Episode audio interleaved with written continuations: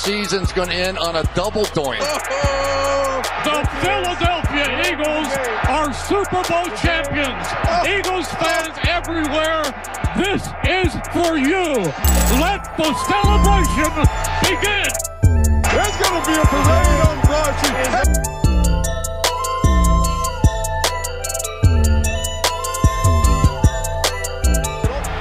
and your hosts, Brendan Deeg and Eric Warner. Hester's going to take it all the way for a touchdown.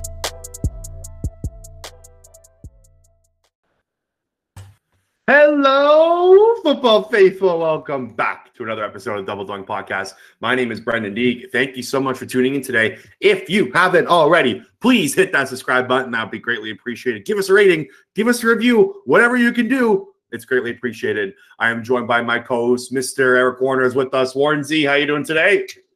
Not bad, not bad. Uh, rainy today, but I'm happy it's raining today because we got a round of golf tomorrow. So if it's rain today and sunshine tomorrow, I'm I'm happy with that. So you beat me last weekend. We had a two-on-two scramble match, and we are we are teamed uh, we are teamed up again. Or not teamed up again. We're playing each other again this weekend, and I am determined to kick your ass. Yeah, you. I'm one and zero against you, so Yeah. you gotta you gotta try and come and get the title. Yep, it's coming this weekend. I'm uh I, I'm doing some like I'm gonna do some like meditation today, you know, get in the form, get ready for a big round at Kedron Dells. Um, we're looking forward to that. Um, but before we jump into it, Warrensy, we gotta start here. We gotta start. We have a big announcement. Are you ready for us to get a little drum roll? The Double Doink podcast is now officially sponsored by Cool Bet Canada. Let's go. We're here. We've done it. Yee-hee! We're very excited. We Eric and I have used Cool Bet for at least the past, I believe, like six months personally. Um, this is a brand that we like, we enjoy. They're, they're the best sports book around, so we're very happy to be sponsored by them. CoolBet is the most transparent gaming company in the world. CoolBet also provides the best odds in Canada with world-class customer service. For first-time users, use deposit code DOINK for a 100% welcome bonus of up to $200 when signing up with CoolBet. That's code DOINK, D O I N K, DOINK, and CoolBet will match your first deposit up to $200. Give our friends at CoolBet Canada a follow on Twitter, Instagram, and Facebook. It's at CoolBet Canada. CoolBet, stay cool and bet responsibly. And if you have any questions regarding this, don't hesitate to reach out to Eric and I. We will help you out. So let's jump into uh let's jump into the sporting world. This has been a crazy last couple of days. I felt overwhelmed last night. I I- I felt like I needed three TVs on. Yeah, no, seriously, like there's, there couldn't be a better time for us to give out this cool bet code right now. There's sports on every day, all day right now due to the Euro Cup. Like you got games 9, 12, 3 p.m. and they're all great, great games to It's watch. been awesome action. I've been loving it. Yeah, you got the US Open this weekend. Yup. Um people maybe somebody who has never never gambled on sports. Um I would highly recommend trying out two ball. It is the my new favorite thing to Yup. gamble on. You pick a golfer in the morning, track is round. It's it's so entertaining and this uh this US Open's shaping up. Uh, it's a pretty good leaderboard. Yeah, I actually think golf has quickly become one of my favorite sports to bet on. Like it's like it's like getting number two spot behind football. Like I've been loving it that much. Yeah, you just pick a guy and you track him all day, and every Yeah. shot matters. You're like, oh, I need a need a birdie here on 18 to finish your parlay. It- It's it's, it's exciting. Yeah, I want to talk about the basketballs a little bit too. It's been it's been chaos. I watched I, I watched up from second quarter to the fourth quarter of that Nets um the Nets Bucks game, game five. And I, I'm gonna this is a hot take, but I think the performance Kevin Durant put on in that game was probably the best performance I've seen by an athlete in a very long time. He was absolutely lights out from start to finish. Um, again, I only watched from the second quarter on, but from what I saw, this guy was dialed in. They they, they lost uh, they lost game six, so we got game seven coming in that series. So excited for that! I can't wait to watch game seven. Is that Saturday night? I, I don't know. believe so. Yeah, Saturday night. Um, and then you got Sixers Hawks. How about that 26 point choke by the 76ers? Philly Twitter Yeah. was heated.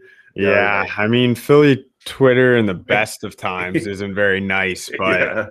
Ben Simmons has now missed 40 free throws this playoffs. Like 40 free throws for one guy. That like that's That's that's that's. It's like I can't even believe that's that he's missed it's- more free throws than other teams have in the playoffs. Oh Like- my god. if you're the up- Hawks, if you're the Hawks, you're you're down 26. You're staring, oh, we're down 3-1 in this series. You're almost checked out at that point. But to pull off that comeback, they they they must have so much life and energy that I I kind of like the Hawks going forward here. Yeah. They got It's- all the momentum in the world. Yeah. This this seems like I, I'm not like I, just from my past like you know in sports. It almost seems like the Sixers are probably going to lay an egg in Game Six. Like I, I'm not hate to say it, Philly fans, but it just seems like it's going that route. Looking at Ben Simmons' stats here, he he went two for four from the field in Game Five. Like two for four. Yeah. Like he For shot four who- times. For a guy who gets to the rim with ease. He went four for 14 from the free throw line. Yeah, it's almost it's got to be mental at this point where yeah, you just the rim probably looks like the size of a golf cup like for this guy right now it's it's got to be mental nine for 27 from the free throw line since game three. That is spectacular. That's a spectacular stat. I, I can't even believe that's a real that's stat. like, that's that's, that's worse up. than Shaq yeah, like this is crazy. What do you do with Ben Simmons game? If you're, let's say they lose game six, okay, they go down, they go down in kind of the fashion we that we, we both think they're probably going to lose 10, 20 points. Let's say they they're done. What do you do? Like, do you you got to trade Ben Simmons, right? Like that's the way to go, in my Oh. opinion. I don't know. It's so hard for me because I I was beating the drum that I thought Ben Simmons deserved defensive player of the year this year. Oh, he 100 percent did. That was a snub. Yeah, that was a snub. So for me, I mean, playoffs are pretty much everything, right? So Mhm. if he's not getting it done in the playoffs, I understand the people who would want to push him out. But I think you got to take a step back and look. And a 6'10 guy who can guard any position on the floor is extremely valuable. You're Mhm. you're not going to win a trade where you're giving away Ben Simmons, in my opinion, just because of that defensive versatility. Um, so what I I would still re- I would keep Ben Simmons personally.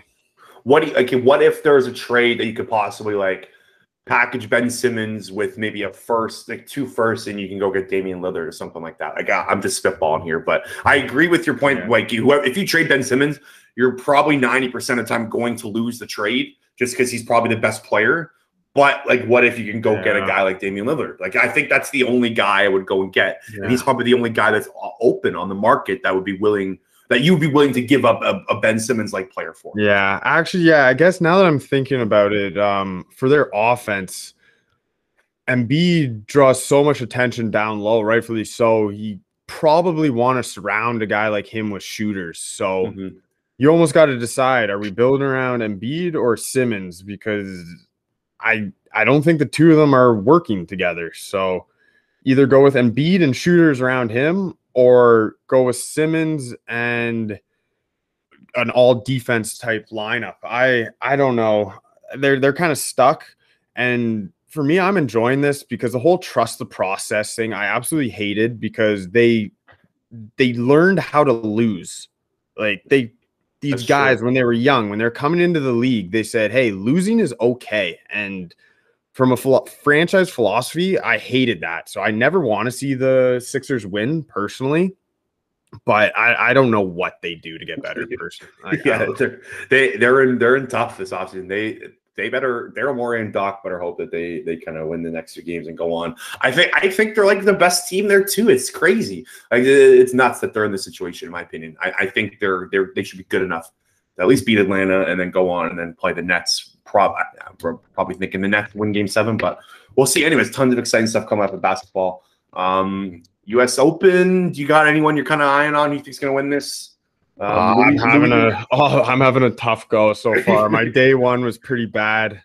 I'm gonna uh, wait. I, I didn't do anything today. Hoping one one or two of my guys can get back in the mix, but um, I might be taking the weekend off of the U.S. Open. My day one was that bad. Yeah, I and like we are in that pool. I got Zalatoris and Garrett Garrett Higgo. They're both uh, both blowing up. So, and but I got Louis Oosthuizen on my squad. eh, But if those two guys are that bad, Yeah, it's always it's not going to work. it's always easy to always easy to root for Louis. I wouldn't mind Yeah. seeing him win. Exactly. I, I'm I'm with you. Um, all right. Before we get into some NFL talk, well, I guess this is some NFL talk. I got some bad. I got a bad take for you. I saw on Twitter today. Well, I, I tweeted one. Um, the Eagles one that the guy said that he, thinks Jalen Hurts is getting a better year than Josh Allen. Awful take there. Uh, you can check that on the on my Twitter. I just sent it to you, Warren. That was an awful one. Here's a good one for you. We're, we're in that we're in that just bad bad take off season part part of the year, like that June to end of July time. Here's one for you. This is by Andrew Fillipponi Fillipponi at Pittsburgh 90, 93.7 The Fan. He tweets, could Dwayne Haskins be the next Brett Favre? From bust with the team then that drafted him to a Super Bowl MVP and Hall of Famer. It's possible. How about that one? What? yeah, that actually came out of a verified guy's Twitter account. Oh my god, I couldn't believe Dwayne Haskins got another job. Yeah, exactly. Yeah, Brett Favre. What the hell is this? Oh, yeah. Anyways, like, I thought I had to share that one with you. That's brutal. Like, I mean, the thing on Dwayne Haskins was he just didn't want to work. Like, Yeah. so how how could Dwayne Haskins become a Hall of Famer with no work ethic? yeah, like it's not like he's a starting guy going into next year in Pittsburgh. Like he's got to work his way up. It's, it makes no sense. Uh, Pittsburgh Yeah, fans, it's that's delusional. take. Yeah, awful take. Um, anyways, well, I'll be keeping my eye on I'll keeping my eye on some more bad takes because we're in that we're in that part of the offseason. So I love seeing the I love seeing the awful takes. All right, so me and Z today, what we have done is we have taken each two teams that we think have improved the most this offseason, and we have one team that we think did not improve. So the worst improved team um, this offseason. That one I think is harder to judge, but I think I got a solid one on my end. Um, I'm going to kick it off. I'm going to go with the, the the teams that have improved the most. I think um, the most improved team this year is the LA Chargers, in my opinion. Um, I think they did a hell of a job this year, this offseason. Um, let's start um, the center position. Getting Corey Linsley, number one ranked center in PFF. Just a solid guy to have with Justin Herbert. I called that on the show back during free agency. I said that was the right place to go. They did that. Getting Rashawn Slater and Asante Samuel in the draft and one pick one and pick two. Hell of a job doing that. Sitting at pick 13 and getting Rashawn Slater, your tackle of future, just just unreal. Just great, great work in the draft there. Then they end up signing two interior offensive lineman guys, Oday Aboushi and Matt Feiler, who should be able to step right in and help into that interior of the offensive line out. And then the big one, Brandon Staley coming in, man. Like hiring Brandon Staley was such a good move. He was my favorite coach on the market. He was the guy that I wanted the Eagles to hire. Um, I think this team, Warren Z, is on like is on run watch. Like they, they can make a run next year. You got Justin Herbert going into his second year. You always see quarterbacks take that jump. He was already so good in year one. It's going to be interesting to see how much better he gets in year two. I think the Chargers are probably the most are probably the most improved team this year, and I'm on the bandwagon. And I feel like we've a lot of people jump on the LA Chargers bandwagon almost every year, and then injuries hit them. They've been like the most just devastated team by injuries every year in and year out. So they need to stay healthy. But I think this is a solid roster, and in a division like with the Chiefs, like that maybe they can push for them. But I think they're definitely a wild card team next year. Yeah, I, I completely agree. Um, getting Rashawn Slater at 13 is an absolute joke. I know Like, it's it's crazy. I can't believe he made it there, and like I love it too because why the hell did the Dallas Cowboys not take him? Like it made no sense. Like it was why stupid. didn't why didn't the Panthers take him? Like, Yeah, agreed. I yeah. couldn't believe I couldn't believe that he fell to 13. That was an absolute steal. And I they also signed Corey Linsley, and I love that the front office didn't just say, okay, we addressed the offensive line with Linsley, that's it. We then they even used a first round pick on Slater. They even then got the depth guys on the interior that you mentioned. Like Mhm. they knew their weakness was the offensive line and they put their resources into it. That was smart move, especially when you have a young quarterback. So like I, I agree. I love the Chargers offseason. Who you got next?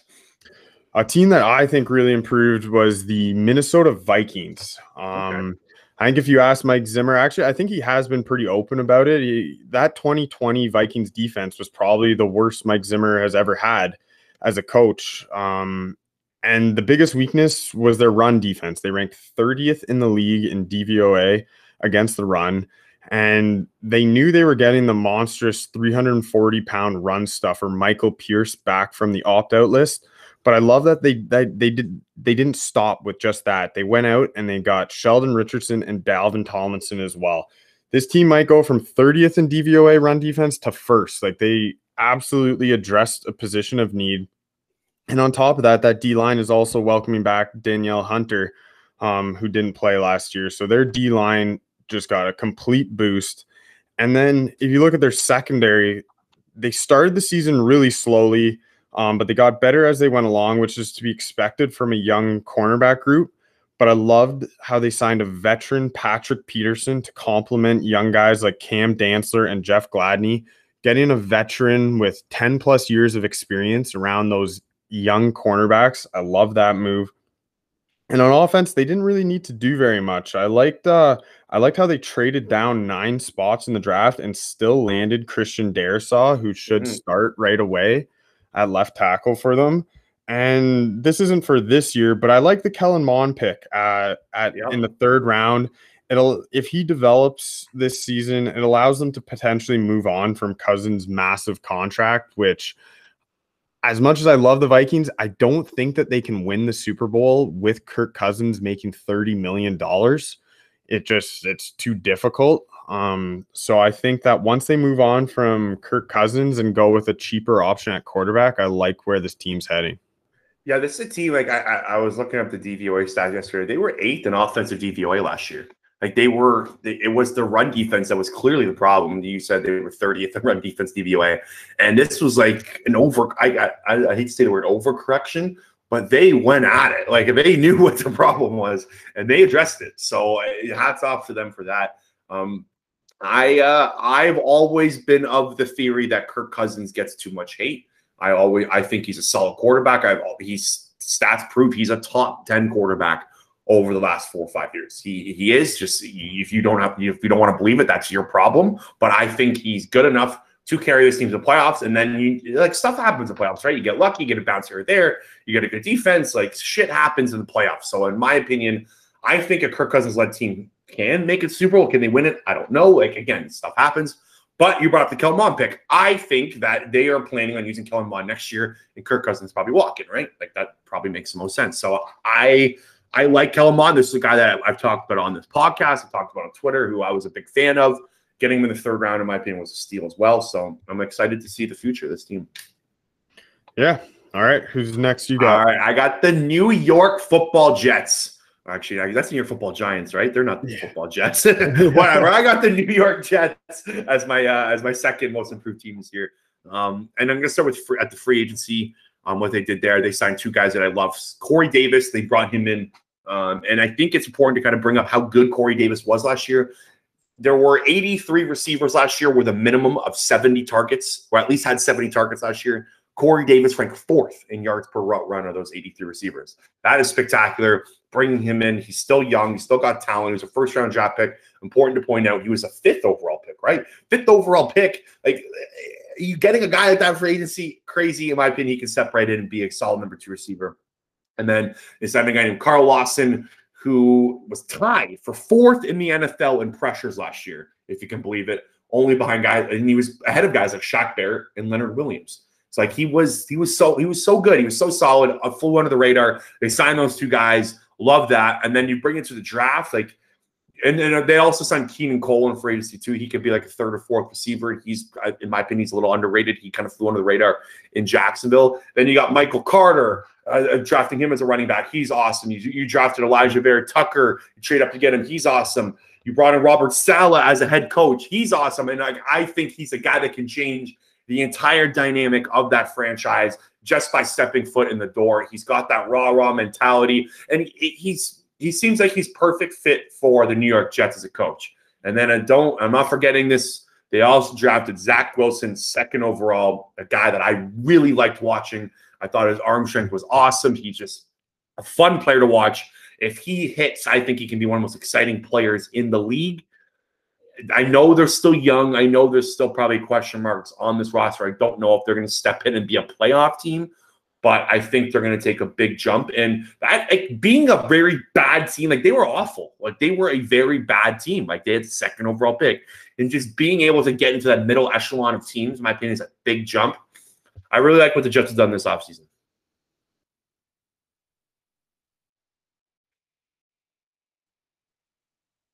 Sorry, I was on mute there. My bad. I was gonna say, um, are you there? yeah, sorry. Um, no I, I, agree. I like what the Jets have done as well. Um, the big thing for me was Saleh. Um, bringing him in just as a culture change, like Adam Gase was such a joke, and they needed to bring in a guy like Saleh, who's that no nonsense type. It almost reminds me of do you remember when the, the Raptors were an absolute joke, like a laughing stock of the league? They brought in Dwane Casey, and he just set that culture of defense first, toughness. You have to play hard if you're gonna play for me. And Saleh kind of brings that same that same template to me. So as nice as Zach Wilson is getting him number two overall, that's great. But for me, the biggest thing that needed to change with the Jets was the culture. Yep. And Saleh for me definitely does that. Yeah. Um I I think Brian Staley, like Brandon Staley and Robert Saleh, were probably my two favorite coaches on the market, and these two teams gobbled them up. I uh, I, am really looking. Like it's weird. Like I'm looking forward to watching New York Jets play football. I haven't been able to say that for a long time.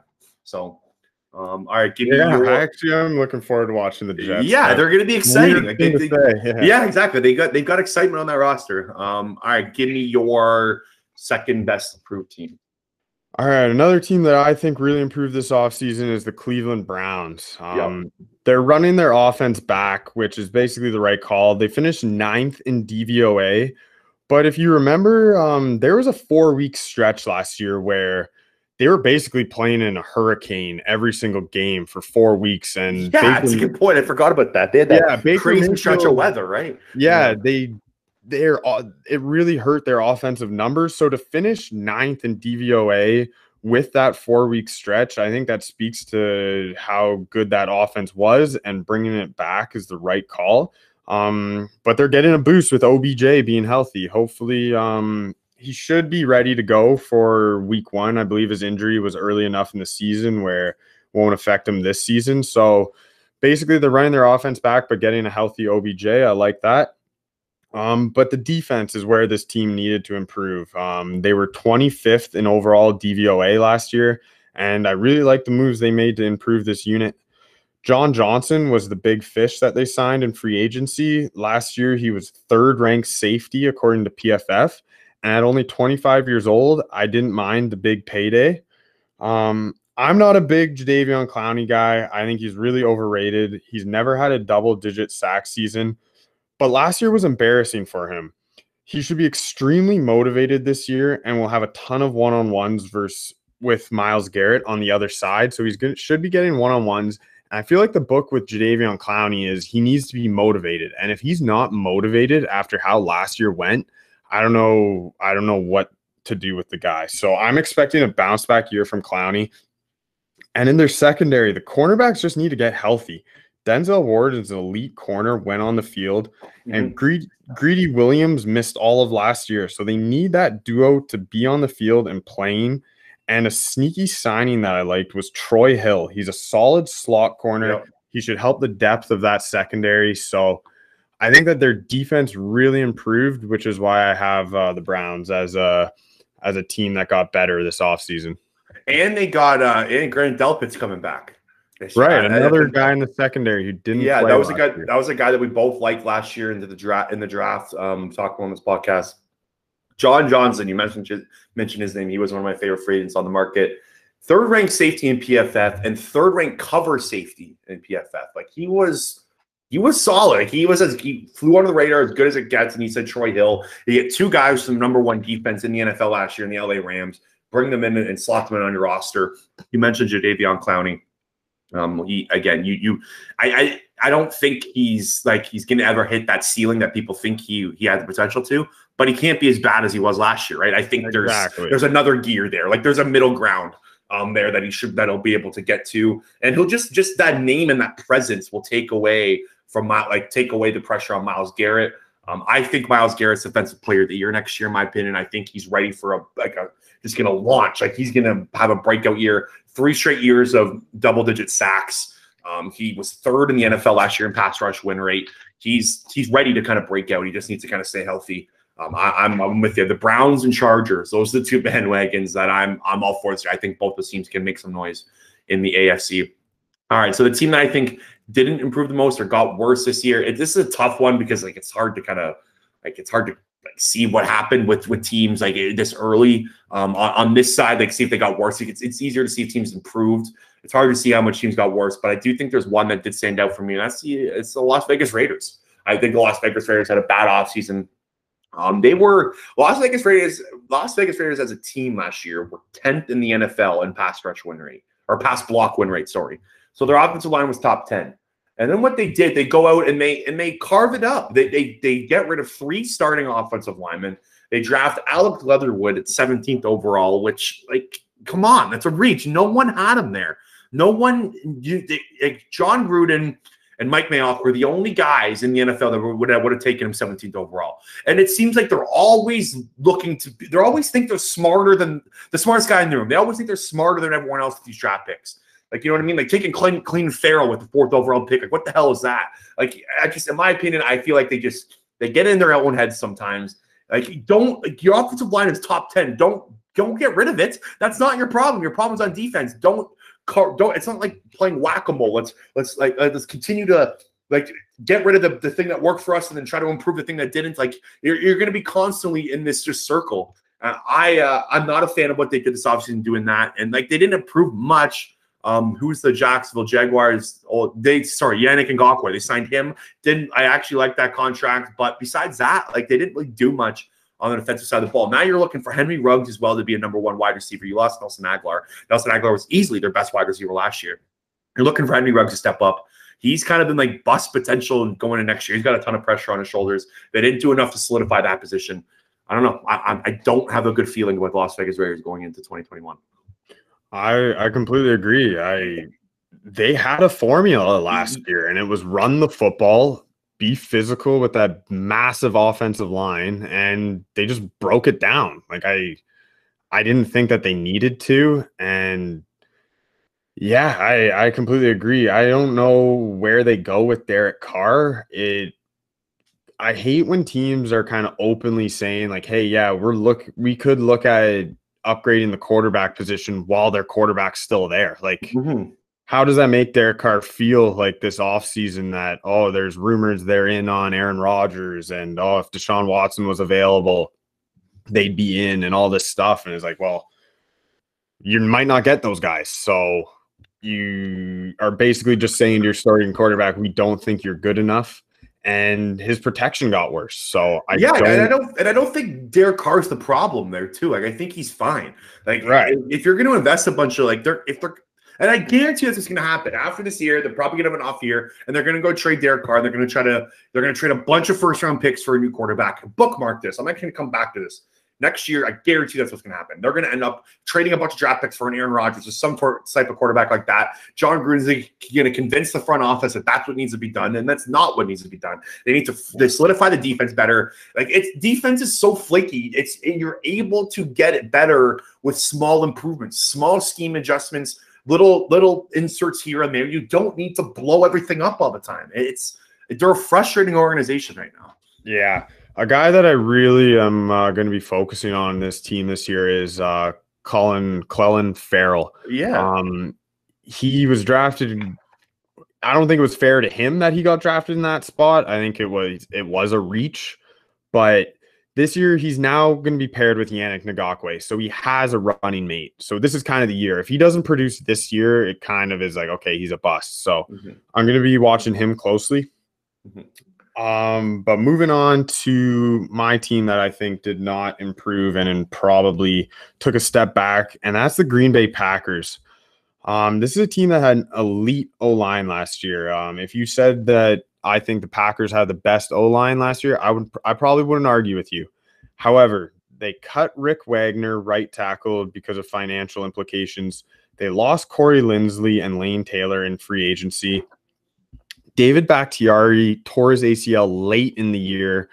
I doubt that he's going to be ready for week one. So they took a huge step back from the O line and they didn't sign anybody. No. Like they they did not. I don't know if I'm reading this wrong. I looked it up on a couple websites. They're all saying the same thing. The Green Bay Packers did not sign one free agent. They re-signed like, Aaron. Really? They, they, didn't sign one. Yeah, they re-signed Aaron Jones and Kevin King, but they did not add one player in free agency that was not on their roster last year. And this is a team that has a glaring hole at defensive tackle, glaring hole at second wide receiver, glaring hole at linebacker, and they just they didn't do anything. Like That's, to- that's crazy. Well, Yeah, like, like- the defensive tackle is a huge hole in my opinion, and second wide been receiver. a huge hole. Yeah. Like, for years now, it's been a huge hole, and they just didn't address the position. Um, they drafted some offensive linemen. I actually really liked their pick in the second round. They got a center, Josh Myers, out of Ohio State, who uh, he was the center for Justin Fields. So, Mhm. um, but I like that pick. But other than that, like they didn't really do anything to address their offensive line and their glaring holes. And then, oh yeah, Aaron Rodgers might be leaving. Like, eh, On top of all that, yeah. yeah, like I I hate ripping on them because I'm a Bears fan and like it's clear I'm biased and I don't like the Packers, but this team definitely got worse. Hundred percent. And I, yeah, who knows what happens to Aaron Rodgers right now? Like, if he's not the starting quarterback, they one hundred percent of the team that got worse this offseason. Um, what's your what's your feel on this? I know we, we talked a little bit last week, but uh, like, who's where is Aaron Rodgers taking a snap next year? Is he taking a snap week one? And if so, what team is it? Oh, it's such a difficult question to answer. Um, the fact that he's forfeited, I think, half a million dollars so far by not showing up to camp makes me think he's in. Like he's dug his boots in the ground and he's made so much money and he can make so much money in other routes other than football. Like, for example, he's doing this golf match. He's been on Jeopardy. Did I- you see his shirt? It said like "I'm offended" or something like that, and it was like Yeah. the owner came out like they're playing mind, they're playing games with each other. I think soap opera. I don't think I'm starting to lean towards him just sitting out and taking a year off. Yeah, and he can. Like, I, I don't think I, I think he's healthy. He's still, in my opinion, got five years of solid football left, like at the minimum. Like, I don't think he's slowing down anytime soon.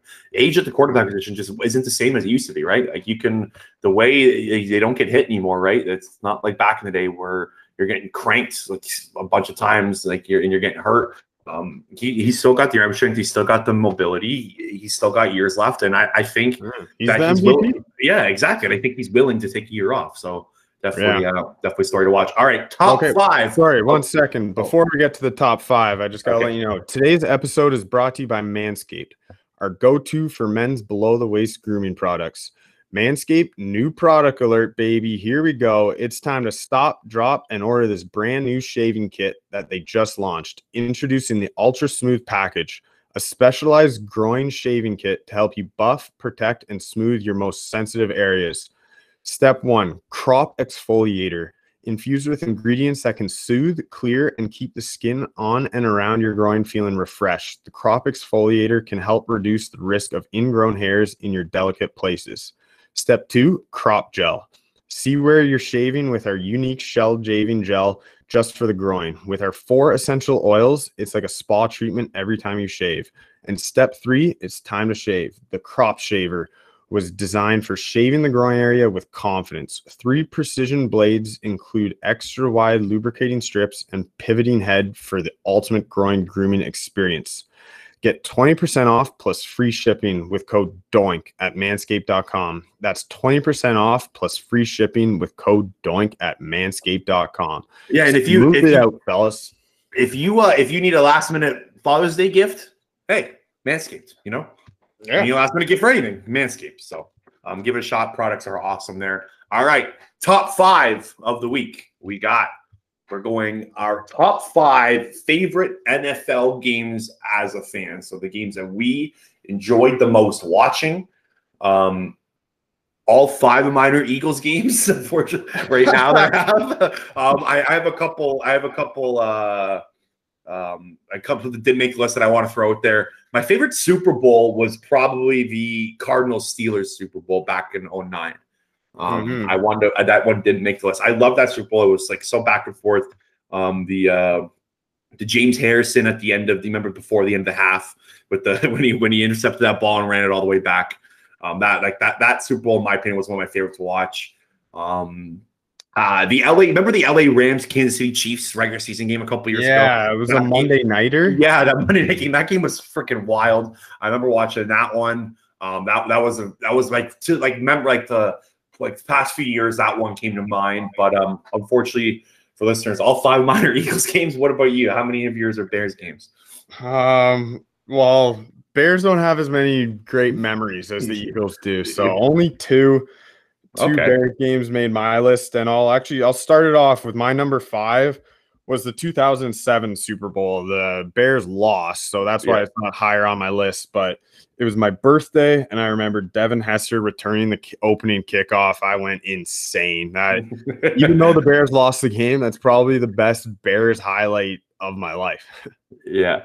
I remember I was on the way to my Super Bowl party. I was a kid, and I still remember we were driving on the way, and we heard on the radio, and like we we we, we missed the first play of the game. We thought like we were late, and that happened. Yeah, that was uh, that team. Like it's so crazy to think that Rex Grossman led a, a team to the uh, Super Bowl. It's wild. Literally. Yeah. And I want to give a shout out to uh, one of the more underrated players of that generation was Thomas Jones. Um, Mhm. Saw a tweet where I think it wa- there was a eight year period um, in the early 2000s where the only player with more yards than him was LaDainian Tomlinson. He was he was that good and that consistent for a long stretch with the Bears and then the New York Jets. Yeah, I remember him as a Jet. I don't really remember him as a Bear. Yeah, he was sick. That's unreal. All right, my fifth, my my uh, fifth favorite game. I'm gonna go way back. I this is one of the games I slightly remember from that uh from the 04 season. I was nine years old, but I do remember week one. We played the New York Giants. We beat them 31-17. And this was Terrell Owens' first game as an Eagle, the first regular season game, his first preseason game. He had opening play as an Eagle. I put it on my Twitter not too long ago. I remember that one too um, as a kid. I remember just that Terrell Owens hype. That's what kind of stuck me to this team. Terrell Owens went for eight catches for three touchdowns, and I think it was about 70 yards or something like that. Um, and I just remember that game, like it was just dominance. I remember just the like just the aura of that team. It was like we had the, Super Bowl aspirations, and I just it felt I felt something, and that's honestly that's the year that clung me to the Eagles. And the, my earliest memories Eagles was I was 02. It was that interception. Um, I was like seven. My, that was like the first year my dad showed me football, and then um, can't remember who returned.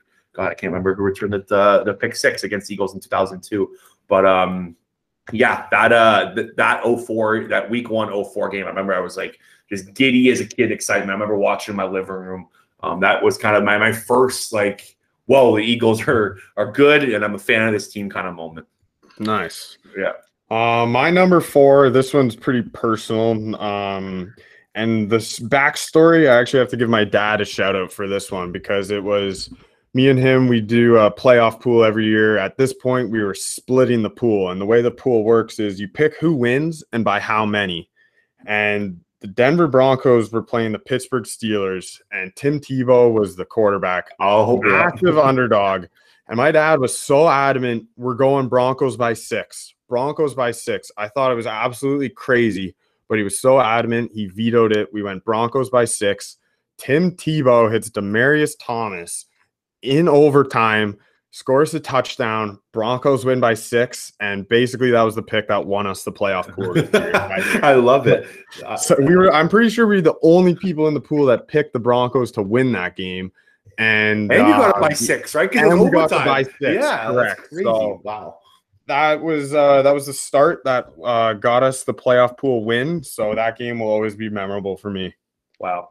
That's a good story. Yeah, that game was wild. That- That's Tim Tebow's highlight. That's his claim to fame in the NFL. It's so wild that they he even led a team that, was like was that the divisional game that they beat the Steelers and then they go on to the that was the first round. Okay, that was so that wild that was a card. wild card. Okay, gotcha. Yeah, that's a that's a highlight there. All right, my number four favorite game as an NFL fan. I'm going with the Monday Night Massacre. Um, everyone remembers this game. Andy Reid called the play action pass to open the game. Michael Vick to Sean Jackson, probably one of the best throws in NFL history. Michael Vick just launching like a 70 yard bomb to start the game.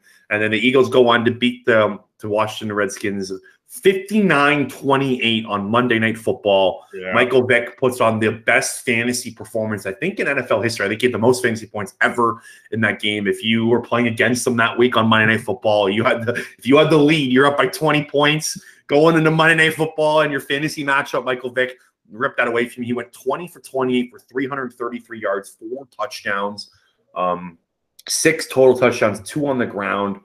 That game was nuts. Like it was just an absolute shit kicking. They just beat them. They just pulped them. And my dad, I remember when my dad's a Washington Redskins fan. He went to bed at halftime. He couldn't believe his eyes. It was like the disgust on my dad's face. I remember watching that game.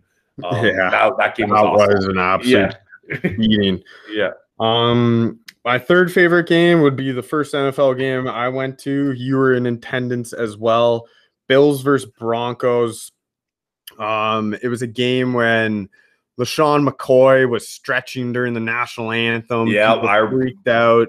Um, Von Miller at the end of the game went to give Tyrod Taylor the help up and then did the fake out, got the 15 yard penalty, which yeah. sealed the win for the Bills. Um, I just remember the Bills coming into that game were like four point underdogs, and then first NFL game to be introduced to Bills Mafia. I'll never forget that. Like it was yeah. such a great day, and I was I was happy the Bills won.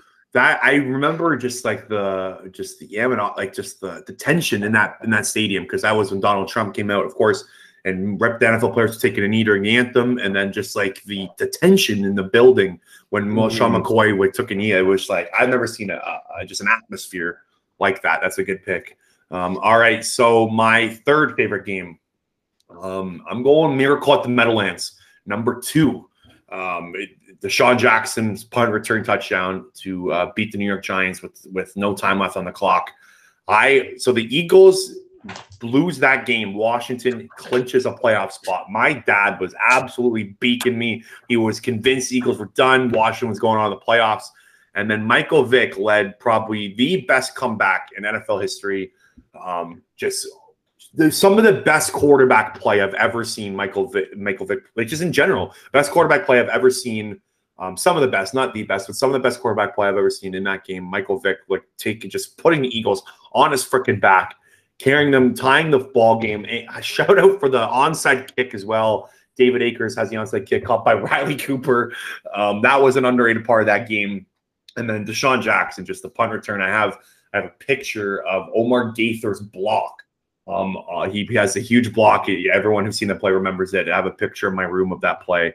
Um, just one of the best. It's it's. I think NFL Network did like a top like regular season games of all time. I think that one won it. It was just. It was it was, it was unreal. It was. I could not. I can't. I still can't believe it happened. It, it's it's a. It's yeah. one of the, my my favorite regular season game, and nothing comes close to it. That was bananas. Yeah. Um, my number two uh, game, you actually already mentioned it. It was the 2009 Super Bowl, Steelers. okay, Cardinals. so a major list. Interesting. Yeah, that game was incredible. I, I love that football game. Yeah, um, and I think the reason why it was so entertaining was for me. I kind of went into it with low expectations. I was like, mm. ah, I'm not. I don't really like the Steelers. Ah, the Cardinals. Like, I like Larry Fitz, but I just didn't have like high expectations for the game, and then the game was amazing. So mm. um, I'll never forget that Super Bowl. Um, I kind of wish the Cardinals won. Looking back on it, I wish my boy Kurt Warner got uh, got another ring. And I, Larry Fitzgerald will always be one of my favorite players. It's too bad he's pro. looks like he's gonna retire without a ring. I wish he got one. So that's the only downside of it, but it was amazing game. Probably my favorite Super Bowl ever. So what's funny about that game is the, like the NFC Championship, the Eagles played the Cardinals and they lost, and that that performance that Larry Fitzgerald put on the NFC Championship game against the Eagles was like he literally single-handedly beat us. And that Eagles team, that 08 Eagles team, will always have like a soft spot in my my heart. I always thought that team deserved the Super Bowl. They were red hot. If they beat the Cardinals, in my opinion, they beat the Steelers. I know it's crazy talk, but just that whole playoffs, like that was that was my that if you didn't love if you were on the edge of liking football at that time and you were watching those playoff run, you were an NFL fan 100% right off. Like that, that was some exciting football. Um, that 08 Eagles team, too, all, again, always have a soft spot in my heart for them. All right, number two. Now it's tough. You probably know what number one is. I wanted I, to put I wonder. Two. I wanted, yeah, I wanted to put number two as one because I loved this game so much. But NFC Championship game 2017, Eagles hosting the Minnesota Vikings. Eagles win 38 to 7. Nick Foles puts on just some of the best. Like, I talk about Michael Vick, um, how good his quarterback play was. Some of the, the quarterback play that uh, Nick Foles had in the NFC Championship game was some like just it's hard to even fathom that he was able to do that. Um, the Eagles just they weren't down seven nothing early from a Kyle Rudolph touchdown. Then they were driving down again. Then Patrick Robinson's pick six brings it back to the house. You could hear I could hear Lincoln Financial Field from my basement in Ajax, Ontario. Like it, the state, um, you never heard a louder stadium in your life. Foles 26 to 33 for 352 yards and three touchdowns. Just it was clinical. That game, the Eagles could have beat anyone. That they were not losing that football game. They could have beat anyone on earth. Um, I uh, that game is just it was the most fun I've had watching a football game. Yeah, and I, I slightly remembering you dripping. Yeah, you were dead wrong. I was like, uh, you were heavy had, on the Vikings. I remember that. I had a big bet on the Vikings. I thought that they were gonna attack uh, Nick Foles, and I'll give. I gotta just give Nick credit that you had the tweet this week. Um, best one of the best throws in NFL history when he threw that dime off the flea flicker to yep. Torrey Smith. Torrey Smith even gave you the old yeah. Uh, Torrey Smith showed I Give me uh, a lot of lot of nonsense on Twitter, but this one is straight facts. I love it. Yeah, that was really cool. Yeah. Um, but yeah, I, that throw was just perfect. So oh, Eagles absolutely proved me wrong that game. Yeah. All right, Warren, give me your favorite football game of all time. Uh, my favorite football game of all time is a game that nobody probably even remembers. It was a random week in 2019. Bears were playing the Bills made the trip down to Buffalo. Okay, yeah. And Nate Peterman was starting for the Bills. so I think you guys know how the game ended up. Yeah. But early in the game, I'll never forget, there had to be a group of 10 to 15 guys sitting two to three rows behind me, just giving it to me, relentless, just chirping me. They were all over my acne. They were chirping me like crazy. they were telling my girlfriend she needed a nose job. Like it was just getting, it was getting out of control. And then Nate Peterman fires a pick six, and we're sitting in the end zone, and the Bears are running towards us for the pick six. And I just remember turning around, flipping the bird at these guys, yes, just going nuts. And then those guys ended up leaving in the second quarter because the Bears were up. I think the Bears were up 28 nothing at the end of one. That's how bad Nate Peterman played that day. But just being at the Bears Bills or being at the Bills game, it's so much better. I'll definitely never go to a Bills game again and cheer for the other team, but I can't wait to go back to go back and just be a part of Bills Mafia for another day. Yeah, I I actually remember watching the game home because my parents were at that game. They made the trip to Buffalo, so I actually mm-hmm. remember, I remember watching on TV and, and Peterman just uh, just was should not have been out there. Should not have been on the field. Um, that was that was a terrible terrible game for Bills fans. Yeah, that was a, that's a good one. All right, my favorite one doesn't need any explanation. Obviously, Philadelphia Eagles Super Bowl game, just just I, I, still think about how crazy that run was. It, it, baffles me that it actually happened. Nick Foles again puts on the performance of a lifetime, just beating the Patriots after 13 years previous to that. Tom Brady, Bill Belichick beat the 04 Eagles as heavy underdogs. Then 13 years later, going on and beating the same head coach, same quarterback duo as the underdog as well. No one believed that they could do it. Just I don't need to. I don't need to get into it. I'll, I'll start crying.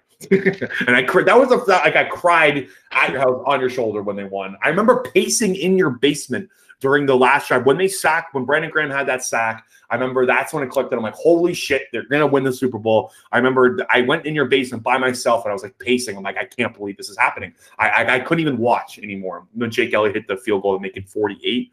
Um, I uh or yeah, sorry. Uh, when they went up by eight points, Jake Elliott hit that field goal. I could I couldn't even watch it. I was insanity. Anyways, thanks so much yeah. for tuning in, guys. That was uh that was a great top five. We'll be back with you next week. Again, check out Manscaped and check out Coolbet as well. One, again, 100% deposit bonus when you sign up for Coolbet. And we'll talk to you later.